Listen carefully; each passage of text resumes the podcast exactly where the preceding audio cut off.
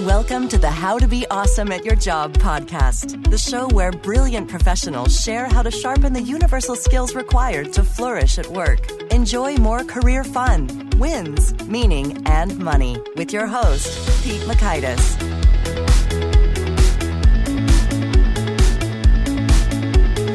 Hello, and thanks so much for joining us here for episode 220 with Barry Michels. Barry is a sought after psychotherapist, and we go into some interesting, fun, new, different kinds of directions here. But I know some of the mental health episodes have been a hit, as well as Beatrice Chestnut talking about the Enneagram. So this is going to have a little bit of a Hollywood or a California flavor, and I hope you enjoy uh, something a bit different. So you're going to learn one, how to identify and defeat your inner saboteur Two, an approach to getting over energy speed bumps. And three, how to bounce back all the faster from failures. So if you'd like to check out the show notes or the transcript or the links to items referenced here, you can find that on over at awesomeatyourjob.com slash ep220. And while you're at awesomeatyourjob.com, I recommend you check out some of our cool resources.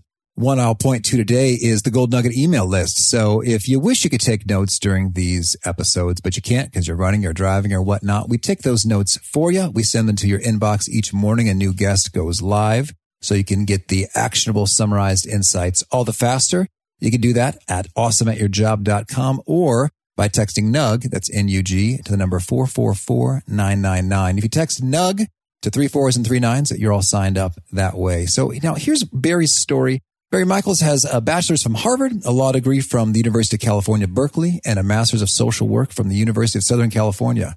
He has been in private practice as a psychotherapist in Los Angeles since 1986. He's referred to as one of the most sought after shrinks in Hollywood, and his client list boasts top writers, actors, producers, CEOs, and other creatives. In his books and public events, he shares the same tools they use behind closed doors all the time with their clients. Here's Barry. Barry, thanks so much for joining us here on the How to Be Awesome at Your Job podcast. Uh, thanks so much for having me, Pete. Well, so I understand you and I have a shared experience when it comes to having a book and receiving many, many rejection letters from publishers. Can you tell me about that for you? Yes, this was years ago. I think it was a couple of decades ago. I um, I wrote a book on uh, what our new book is actually about. It was about the life force, and um, I, I, I was kind of young at the time, and I was really nervous about sending it out to publishers. Um, and I sent it out, and I think I got upwards of thirty to thirty-five rejections, just one yeah. after another, after another, after another. And of course, it was awful on one hand. But on the other hand, I look back on it actually as a turning point in my life because I had to learn how to bounce back. I, I, just had to learn to be more resilient than I'd ever been before. And bouncing back is one of the qualities that my co author and I regard as the most important qualities for success. Because we're all going to hit setbacks. We're all going to get rejected. Not, you know, things are not always going to go the way we want them to go and you have to accept that the real the really important you know quality that's necessary for success is being able to get over it and move on quickly. Mm-hmm. now you work with a lot of actors and actresses right in your practice? Yes. Actors uh, writers agents pretty much yeah whatever whatever you do in hollywood that's that's who i treat well, yeah, I imagine that that is a world just full of experiencing, you know, rejection and ego wrapped up in it. And so you have an experience that serves you well, I guess, with this clientele. It does. It really does. Because, yes, you're right. Particularly for actors and writers, there's a tremendous amount of rejection. In fact, if you haven't been rejected, there's no way you can be successful because you haven't been putting yourself out enough.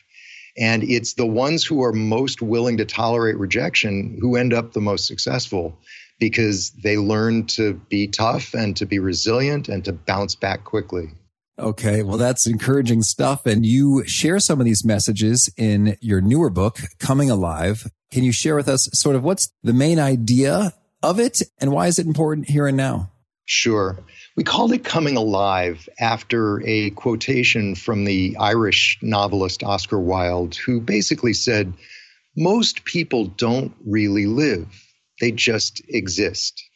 My co-author and I have treated over the last, you know, three or four decades thousands of patients who all basically experience the same thing. They have this sense that they could be living a more joyful life where they're more confident, more adventurous, and where everything they do feels more meaningful. Now, the thing is, they're right. It's actually possible to really come alive, and they're right to yearn for it. What they're usually wrong about is thinking that it's easy, and it mm. not and it doesn't happen automatically. In fact, it's a fight, and the fight is against something that we call an inner enemy. Um, a, a, kind of an inner saboteur that uses your worst habits to sabotage you. If your habit is to procrastinate, it'll get you to procrastinate on a big assignment and it won't be as good as you wanted it to be because it was too rushed. Or it'll get you to stay up drinking the night before a big presentation and so you're kind of off. It's not as tight as it should have been. The most common form that this inner saboteur takes that pretty much everybody can identify with is it's just that voice in your head that's constantly putting you down. You're a loser. You'll never amount to anything. Oh God, don't try that. You'll just embarrass yourself. Now, we give the enemy a name so that you can identify it and overcome it right in real time. And we call it part X. It's part X because it's only part of you. There are other parts of you that can fight back. And it's X essentially because it X's out your potential. It's always trying to diminish you. And if your listeners take nothing else away from this podcast, I'd like them to learn to identify part X right at the moment it attacks them, just to say to themselves, that's part X, that's my enemy. I'm not going to give in to it this time. Just outing it like that over and over and over again goes a long way toward defeating it. Okay, now I'm intrigued. So enemy, part X, inner saboteur, you know, it seems these terms, it's clearly a bad guy in terms of something that it's intriguing.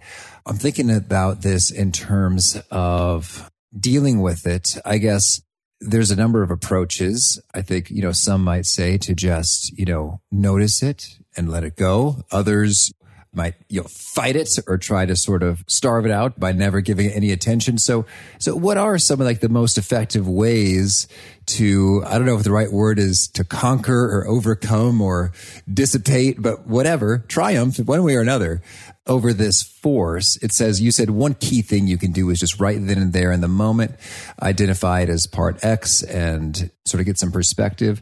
What else do you recommend well, what we do in the book is we give tools. Tools are basically weapons with which you can fight part X. They're very brief, five to ten second uh, procedures that usually involving some visualization, but a very quick kind of visualization that you can use in your mind right at the moment part X is attacking you. So, and, and part X tends to attack the qualities that are most important to your success. And my co author and I have identified three qualities that are really crucial to anyone's success, no matter what it is that they're doing. The first is high energy, which I can talk more about in a moment. The second is resilience, which I talked a little bit about, you know, before. It's just that ability to bounce back when you have a when you have a setback. And the third is the quality where you're of self control, essentially, being able to control your worst impulses.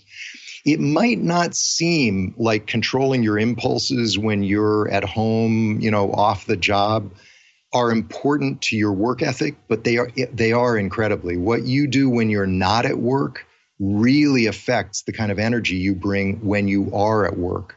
So these are qualities that you can work on not just at work, but when you're at home, when you're out with friends, basically all the time. And you'll see that part X tries to undermine them consistently. Okay. Well, so now I'm intrigued and certainly want to really dig into the tools here and five to ten second procedures, you know, sound great. You know, that's so quick. Exactly. And so maybe before we dive right in, if any, if there are any sort of skeptics in the crowd, like, okay, we got a Hollywood shrink uh, with these fancy terms, you know, right. you share anything that might, you know, provide a little bit of underpinning associated with the efficacy or validity or, you know, success stories? I, all I can tell you is that I um, I, God, this sounds like bragging, and I really don't mean to sound that way, but my patients very frequently come to me and in the first session leave saying, You have given me more in one session that I've had in three years of psychotherapy previous to this. Because both Phil and I, my co author and I, are very good at getting really to the core of what's holding you back, whether you want to call it part X or your internet, we don't really care about language. But whatever it is that's holding you back, we're very good at identifying it and we're very good at giving you very specific tools, procedures to overcome it. Now it's up to you to then go out into the world and use those procedures. We can't make you do that and we're not going to follow you along, you know, at your job. But but someone who's willing to listen and take in what we say and use the tools uh, literally i'd say 100% of the time comes back and says wow that really helped now they've got to keep it up over time there's no you know there's no magic to this but i you know anecdotally i've, I've never seen it I, i've never seen a therapy that is this effective before all right. So maybe before we jump into the tools, can you share a little bit of how do we go about doing some of that identification of the part X to begin with? Sure. Well, let me talk about these these three qualities: energy, resilience, and impulse control. Energy is a really important quality for success. What makes people shine at work isn't what you'd expect it's not IQ. It's not the college you went to. It's not the family you grew up in. It's not even the number of successes you've had. More than anything else, it's the level of energy you have. The most successful guy I treat, he basically runs the entertainment industry in LA. He went to a college I'd never heard of. He never thought that he was smart and he suffered a million setbacks. But this guy does more before breakfast than most of us do in three months because he's so high energy. So the question, you know, for a therapist becomes how do you increase someone's energy? And anyone can increase their energy. The answer is every single day, take small steps that you would not ordinarily take because they require energy you don't think that you have. Let me say that one more time because it's a long sentence. Every single day, take a small step that you wouldn't ordinarily take because it requires energy you don't think you have. So, examples it's the end of the day. There's always a difficult telephone call or an email that you don't really want to send, and it's the end of the workday and you're tired, and normally you would leave. Take the phone call, send the email. When you get home, and you would normally zone out in front of TV or spend very little time with your spouse or your kids, you'd make a kind of a quick exit. Instead, focus on your spouse and your kids. Or let's say you go home and you don't have a family, but you'd normally get takeout. Actually prepare a meal. Now, I know the average person is thinking, what does that have to do with my job? What it has to do with your job is that you, if you do small things that you don't normally think you have energy to do, it expands your energy system. And the more expansive your energy system becomes, the more successful you are at work.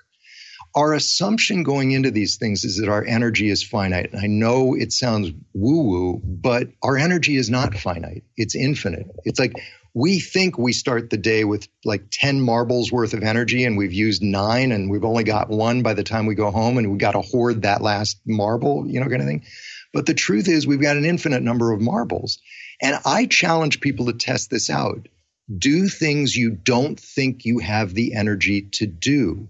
The more you do them, you'll get more energy from it. I, I experienced this myself again, like 20, 30 years ago when my kids were really small and, and I was seeing as many patients as I could possibly see, far more than I could see now. I mean, I was seeing 10 to 12 patients a day. So if you can just take a moment and imagine what it's like to have 10 to 12 people complaining miserably at you all day long, you go home exhausted.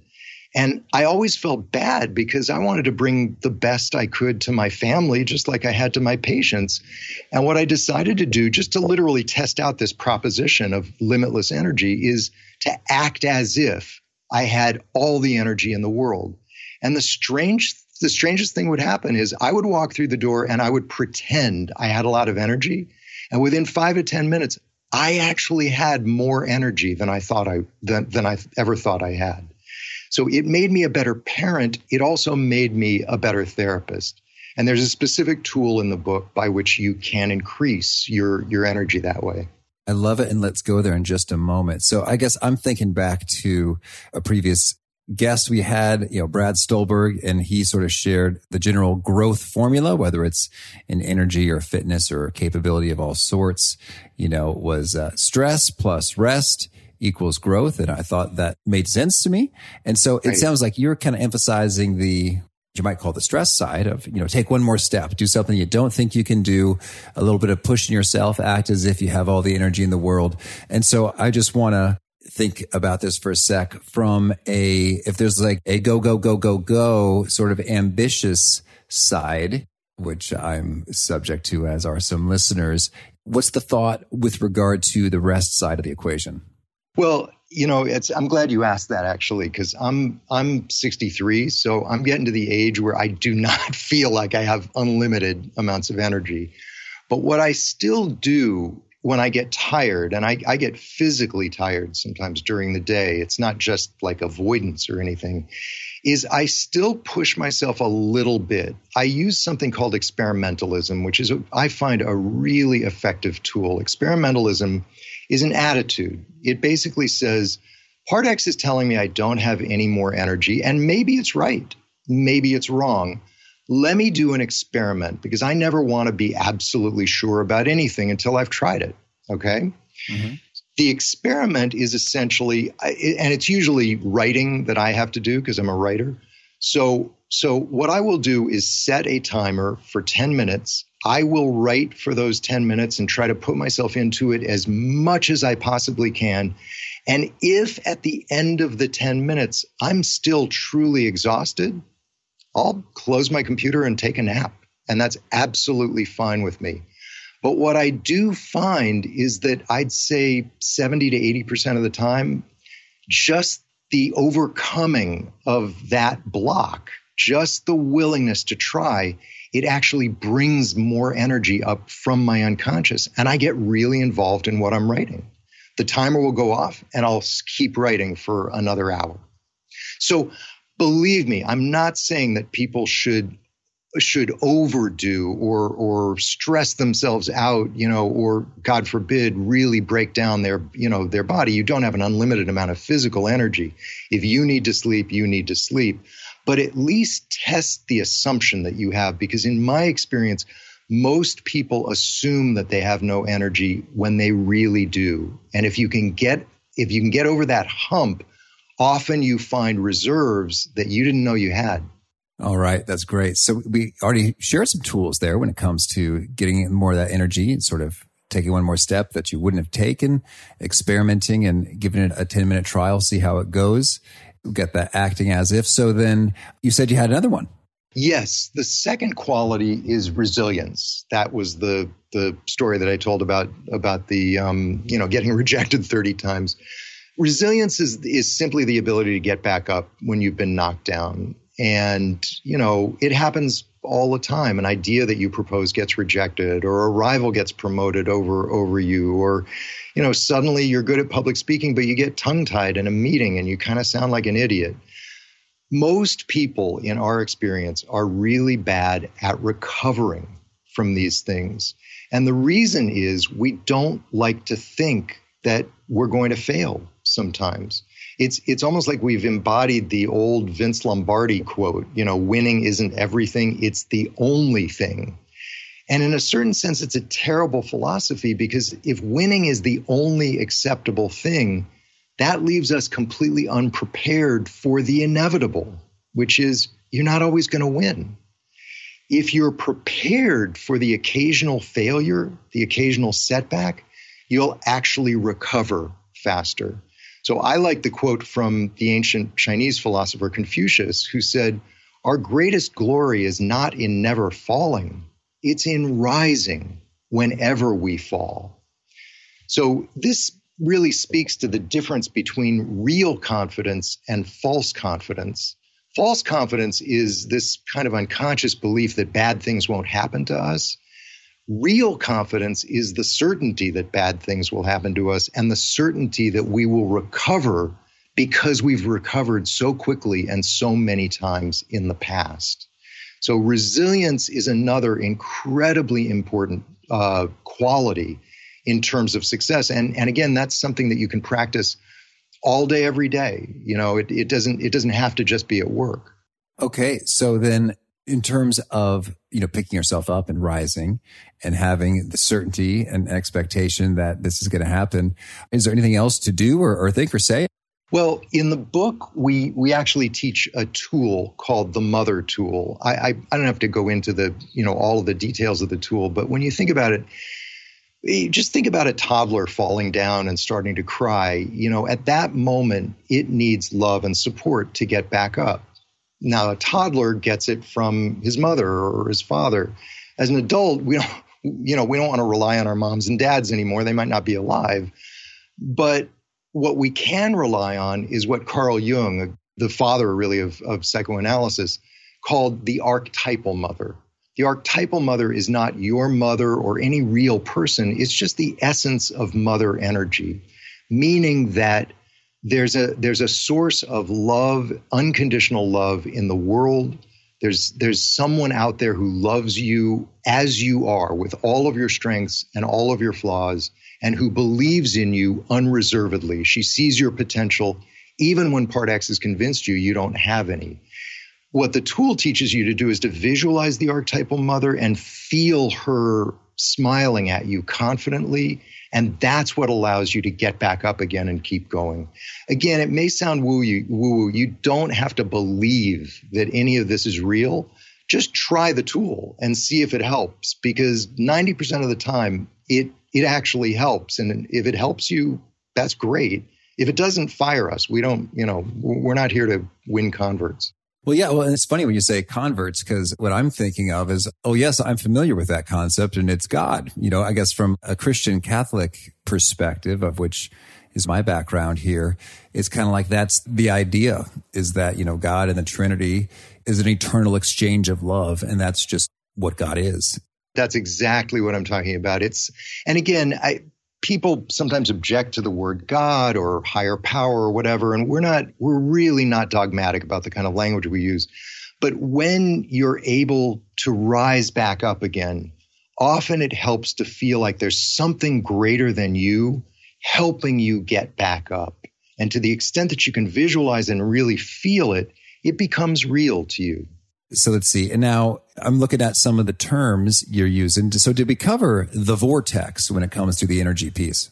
No, that's the tool for for energy, um, for increasing your energy, and it works on essentially on two symbols: the symbol of the sun, which after all is a symbol for abundant energy. You know, the sun is going to last virtually forever, and the symbol of the number 12 which is the symbol for completion you know there are four there are 12 uh, hours on the hands of a clock there are 12 months in a year 12 apostles you know etc what you do with this tool is you visualize a circle of 12 suns over your head and you silently direct a plea for help to those suns.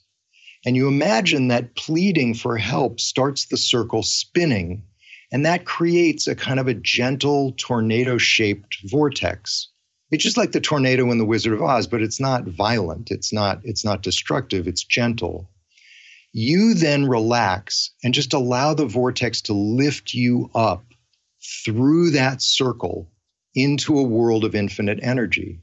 And once you're above this, that circle, you feel yourself growing into like a giant size with unlimited energy. It's almost like you're filled with helium. You get so large and you move through the world without friction or resistance. Now, again, that whole visualization takes five or 10 seconds. And again, you may feel skeptical of it at first. I, many of my patients do, but once I get them to try it, they can actually feel themselves elongating and getting stronger and getting filled with this kind of energy that then allows them to take the next natural steps that they wouldn't normally take. And if, if it does that, we've, we've done our job. Okay. So we're imagining 12 suns and they're spinning, they're rotating. And then so doing, it forms a vortex, which sort of transports us kind of like a tornado in the Wizard of Oz. And that's the visualization. That's exactly right. Well, I mean, you're right. It's something I have not done before. It's intriguing, but you're right. If it's 10 seconds and has the potential for high impact, it's certainly worth a shot. Exactly. And all of these things, interestingly enough, have mythological antecedents. You know, there was a race of gods prior to the Olympian gods that most of us are familiar with, like Zeus and um, and Hera, you know, et cetera.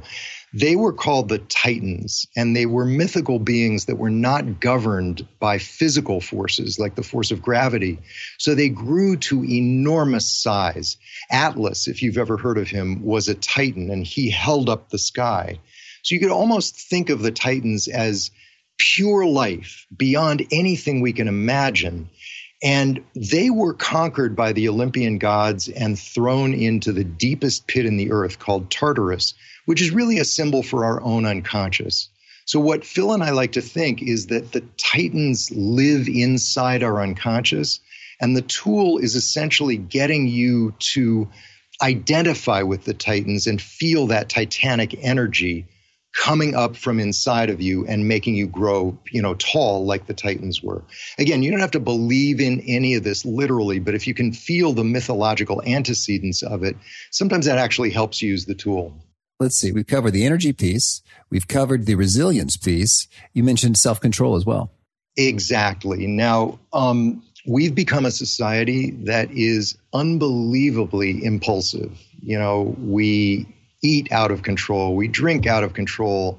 I people I see people who can't stop themselves from updating their social media. You know, when my phone pings, you know, indicating that I have a text or an email, I'm like Pavlov's dog. It's hard for me to resist, even if I'm doing something, you know, important that I shouldn't interrupt. Now, why does that matter? Um, it matters because when you indulge your impulses without realizing it, you are essentially organizing your life around self gratification. You're organizing it around what you can take in rather than what you can give out. And that's not going to make a very happy life for you. It's also not going to make for a very productive life. When you give out more, you do better at work. I mean, I have a perfect example of this. I, I treat a very hard charging Hollywood agent. I'm just thinking of Ari Gold from Entourage right now. exactly. Exactly. he used to stay out late every night, drinking, carousing. I mean, just wild kind of life and it was affecting his work. And I got him to cut down and go to bed earlier on weeknights. He didn't have to quit drinking entirely, but he really got it under control. And you know what happened is within weeks, people at work started to tell him, what happened to you? You look so much healthier. You know, you, you, don't realize it, but you also you, you always used to come in here looking like you were hungover. I mean, he was mortified at at at the realization that he wasn't hiding this. Everybody knew what was going on. The other thing that happened to him is that he became much much more confident. As he began to control his drinking, he became better at public speaking. He became better at networking with his superiors because he didn't have this like shameful secret, you know, inside of him. Confidence again, we don't really understand confidence very well. You cannot be confident if you can't control your urges. Think about it. If you can't control your urges, then you're living a life that could go off the rails at any moment. Self confidence is the knowledge that you don't have to gratify yourself. You can live through the pain of depriving yourself. So, you know, uh, to just to give you another quote, Lao Tzu, who's the founder of Taoism, said, he who conquers others is strong, but he who conquers himself is mighty. That's the sense that you get when you can control your own, you know, your own impulses. That is valuable. And especially I think in this age of distraction in terms of it can really be quite debilitating to be awesome at your job if any sort of email or text message ping is enough to derail you from focused work. So then what's the five to ten second tool here? The tool is called the Black Sun, and it's a it's a fascinating tool. Um, the let me explain the philosophy behind it. So think about this for a moment. If you crave something outside of you, whether it's ice cream, a cigarette, you gotta you gotta read the latest news, you gotta answer that text, then think about it. Something must be missing inside of you, right? If there if there weren't some emptiness inside, you wouldn't feel impelled to fill it in the outside world. You'd have more of a take it or leave it attitude. Now, sometimes you can control that with sheer willpower. It's like, I want to answer the text, but I'm not going to. I want to, I'm not going to. I want to, I'm not going to. And that, that's good if you can control it with willpower. But the problem is it keeps the focus on the outside world as the source of what's going to fill you up inside. So, what would happen if you gave up on the outside world ever filling you up, since it never really has, and instead pay attention to that inner emptiness. Now, this is something most of us have never done, and it takes some courage. But that's where the magic starts. If you can stare into this empty void inside of you and just stay calm, the nothingness turns into somethingness. It turns into something that can fill you up. Now, to construct an actual tool, we had to come up with a symbol of that somethingness, and we came up with the symbol of the black sun. A black sun just looks like the sun at the moment of a total solar eclipse.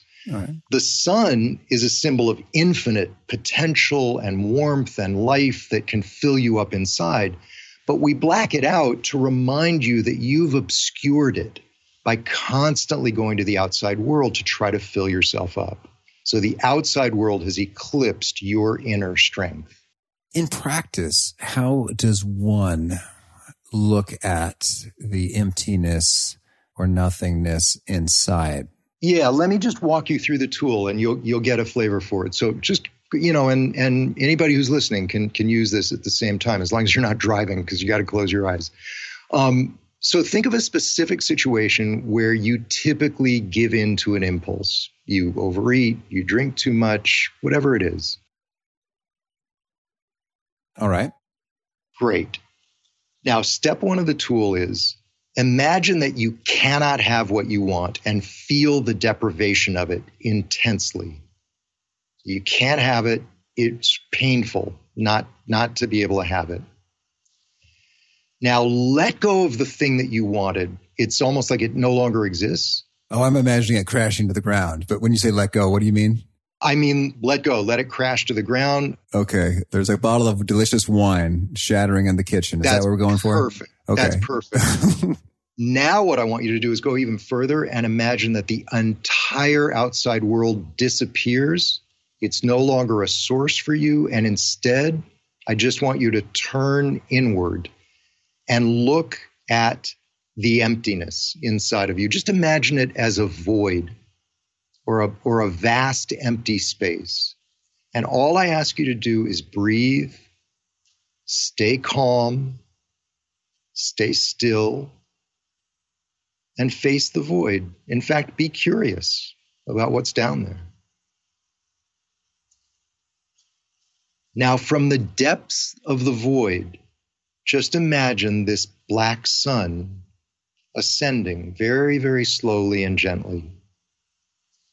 Its energy is warm and it's limitless. And it just keeps on expanding inside of you until it completely fills you up inside.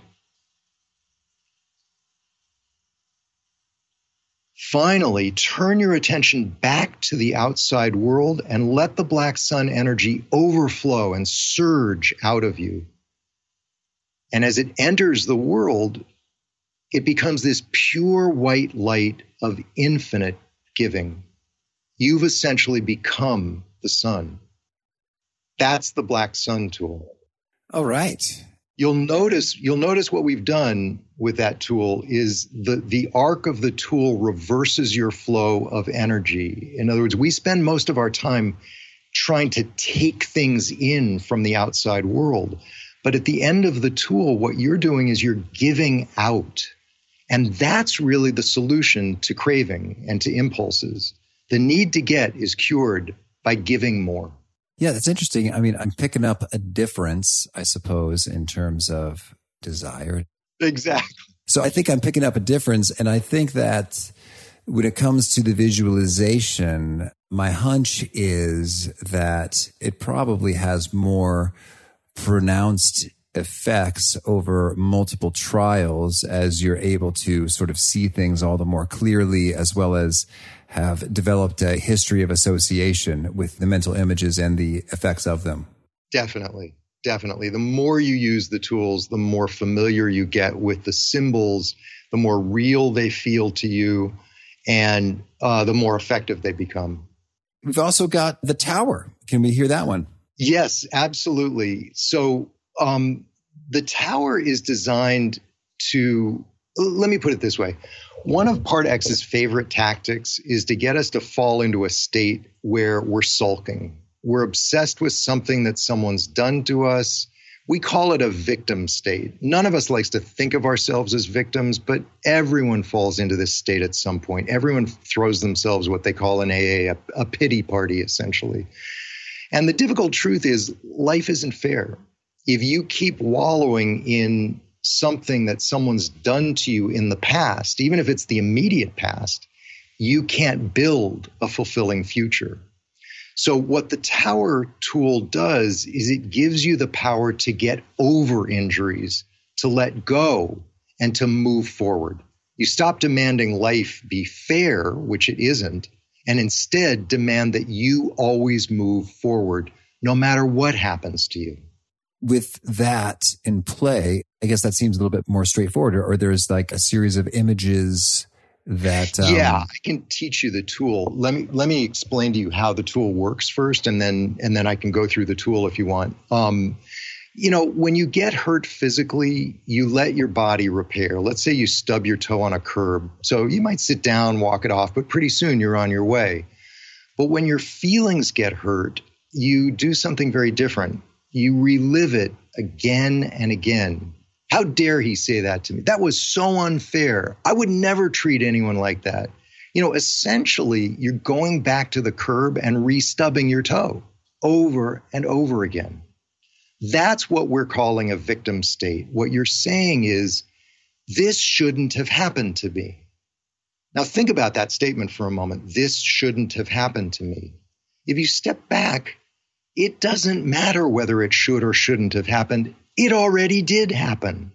You should be focused on getting over it. But Part X makes it very hard to let go because letting go means your opinion doesn't matter. There are forces in the universe that are stronger than you. And that's essentially what we call an ego death. Ego deaths are just as inevitable in life as real physical death is. Okay. Now, the good news is if you can let your ego die, you can move on. Little kids' egos aren't as strong as adult egos, so they process injuries really quickly. In other words, like watch a little kid who wants a toy and the parent says no. The kid cries passionately as if his life is coming to an end, and in record time, he's playing happily with something else. we all have that ability inside of us, but for adults, it requires a tool because our egos don't want to let go of it shouldn't have happened. So think of a situation where you got offended. It could be something small, somebody used a tone of voice you didn't like, or it could be big, like a job where you just get keep getting passed over by people who are less qualified than you. All right. Once you've thought of that situation, close your eyes and just call up the hurt feelings. Try to make them so intense it's as if it just happened. Now, intentionally make the feelings even worse almost like the feelings are attacking you in the heart, like almost like a spear through your heart. And just imagine that the hurt feelings get so intense that they literally break your heart and you die. and imagine you're lying motionless on the ground. Now imagine that you hear a voice that says, Only the dead survive. And suddenly your heart is filled with light and it illuminates your surroundings. And you're lying at the base of a tall tower that's open on the top. Imagine now that the light lifts you up, and buoyed by it, you effortlessly float up through the tower and out the top, ascending into a perfect blue sky. And your body feels reborn. How does that feel? Well, yeah, it's pleasant. I guess maybe I should have thought of a more offensive scenario to begin with to right. get more of a before after, but right. it is pleasant there. The key here is not the symbology or the, you know, you could forget the three steps. The key is let yourself feel hurt and let the hurt get so bad that it that you imagine it actually kills you. Because death, even this imagined death, is a real letting go of any power to resist. You're letting the hurt go, essentially, and you're letting all of your opinions about it go. And that, ironically enough, is what allows you to recover from hurt feelings, from injuries like this, because you've abandoned all your opinions and you can just simply move on. Understood. Well, that's cool. Well, so I'd love to hear a little bit more of your perspective because it is, it is a little bit different and it's a little, yeah. as all new things are, you know, it can feel sort of uncomfortable or you might even just feel odd or silly, you know, just in, in the course of executing it. So you've been through this many times with many folks. What are the words of encouragement you offer for folks if they're having some of those difficulties going there? Look, I met Phil Stutz uh, 35 years ago and there has never been anybody more skeptical than me. Trust me. I mean, I, before I was a therapist, I was a lawyer. So I, I was trained in skepticism.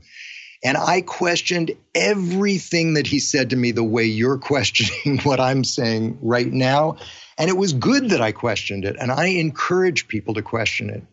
But what I also encourage them to do is just try it. If it doesn't work, throw away the book. Don't don't believe us. Don't listen to us. We, you know, it's fine. But it's it's actually amazing to me how as I just simply used the tools over and over and over again, I began to have a different kind of knowledge. It's almost like a wisdom as opposed to a knowledge that these things were real and that they uncovered deeper truths that I'd never been aware of before. All right. Good deal. Thank you. So then well, tell me, Barry, is there anything else you want to make sure to mention before we shift gears and hear about some of your favorite things? Uh, no, I think that's about it. Okay, cool. Well, can you start us off by sharing a favorite quote, something you find inspiring? Yes. John Milton in Paradise Lost said, The mind is a place unto itself and can make a hell of heaven or a heaven of hell which to me is one of the most profound statements I've ever heard. What it says to me is that if you can begin to control your state of mind, everything in your life gets better. All right. And how about a favorite book? My favorite book is Man's Search for Meaning by Viktor Frankl. Viktor Frankl was a Jewish psychiatrist who was uh, arrested and interned in a number of different concentration camps in, in Nazi Germany. And I read it whenever I find myself complaining about life because I feel embarrassed complaining when I read about what he went through and about how brave and how inspired he was, and how even in the midst of those awful circumstances where people were dying of disease, starvation, the gas chambers, everything else, he insisted on being of service to others. So it's it's a book that just inspires me every time I've read it, and I've read it probably five times. Oh, beautiful! Thank you. And how about a favorite tool? My favorite tool is the Black Sun, the, the one that we, the, the first one that we used. And it's not because I have that many impulses that are out of control, but because it just reminds me that I have everything inside of me, that there are resources inside of me that I'm usually unaware of. You know, we're such an outer oriented society that we tend to forget that we have resources inside of us that that are enormous and creative and inspiring and that can really bring change to the world you know in a good way and so it it just it it feels like that tool really keeps me balanced in that sense all right and how about a favorite habit uh i you know it's interesting I write in a journal every day, probably two or three pages. Um, it doesn't have to be that long. I'm a writer, so it comes easily to me. I write down my dreams, I write down what I'm feeling, and then I always end with a challenge to myself for that day. I challenge you to wh- whatever it is to care even more about your patients than you normally do or I challenge you to um, be more blunt in telling your patients the truth about themselves, even though they might not want to hear it, because that's your job, you know, kind of thing. Whatever the challenge is, I really try to pose it to myself. And then the next day, when I write in the journal, I try to, you know, talk to myself about how well or poorly I, I met the challenge. All right. And tell me, is there a particular nugget you share in your practice or your writings that seems to really connect and resonate with folks such that they are kind of repeating it to you and saying it's been super impactful? You know, are there any very original quotes that really hit the mark? I don't know if it's an original quote, but I've never ever failed doing whatever is scariest for me. I, like I've been afraid of public speaking most of my life, and um, just in the last five years, I've really gotten into giving workshops, and I was terrified doing them. I, will never forget the first like three or four of them. I would wake up in the morning literally feeling like a condemned man going to the gallows. I mean, it felt that bad. Like, no, please don't make me do this. But I've done it so much now, and it's so fulfilling and so inspiring to me that I realize that you can pretty much never go wrong doing the things that you're really frightened of because part X wouldn't be trying so hard to scare you if it didn't know better than you do that this is something that's really going to fulfill your potential. So I've actually, weirdly enough, learned to use Part X as kind of a guide in a strange way. If it's working really hard to stop me from doing something, that's the thing I figure I really need to focus my energy on. And it's never it's never gone wrong. It's it's actually it actually has become in a weird way a guide for me. You know, you mentioned that you're Christian. It's it's always been interesting to me that the Christian name for the devil is Lucifer, which is obviously Lucifer is evil. But on the other hand, the root of that word is two Latin words that means bringer of light lux means light and fair means to bring. And so, in a strange way, if you can be aware of the devil working against you, you can actually attack the very areas it's trying to hold you back in and you can you can become yourself. You can you can fulfill your highest potential well, that's a fabulous concluding note. Uh, bring some light and hope into perspective. So Barry, thanks so much for this and for bringing a new set of perspectives, a voice that we haven't heard here before, talking uh, psychotherapy and, and it's cool. So I very much appreciate you bringing your tips and tools which I think will be put to very good use. So can you share if folks want to learn more or get in touch, where would you point them? To our website, which is thetoolsbook.com. And it's got all kinds of tools and other information, a newsletter you can sign up for, a podcast that we're doing, and all kinds of good stuff there. Perfect. Well, Barry, thanks again. Thank you very much, Pete. I really enjoyed it. Well, I hope you enjoyed that conversation. It's a little bit different, but sometimes different is just the right thing. And we like to hear from many different styles and voices and approaches to help you be awesome at your job. So I encourage you to give that a shot, even if it feels a little weird, a little bit different. See if it has results for you. And if not, like Barry says, just throw it out. But either way, I think it's pretty compelling how with these concentrated, conscientious efforts to monitor what you're thinking and direct your attention and visualization in particular directions can have powerful impacts, whether you want to visualize 12 suns spinning or something else it's well worth it. I think at times to take a moment, take a breath and then proactively direct your thinking and visualization toward a positive end. So that, that's a theme we've heard from a number of places like Louisa Jewell and the visualizing success in the process and others. So give it a shot and let me know what you're thinking. Do you dig these alternative voices? Or are you like, you know, Pete, this is really too weird for me. Yeah, let's stick to the other stuff. I always love hearing what you think and trying out new stuff. I'm at Pete at awesomeatyourjob.com.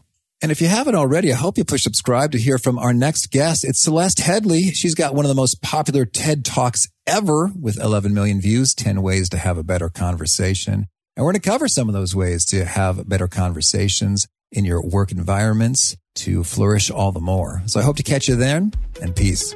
Thanks for joining us for today's episode. To get the most out of this conversation, visit awesomeatyourjob.com to find today's show notes, transcript, and infographic summary cheat sheet. For more entertaining professional skill sharpening, be sure to subscribe to catch the next episode of How to Be Awesome at Your Job.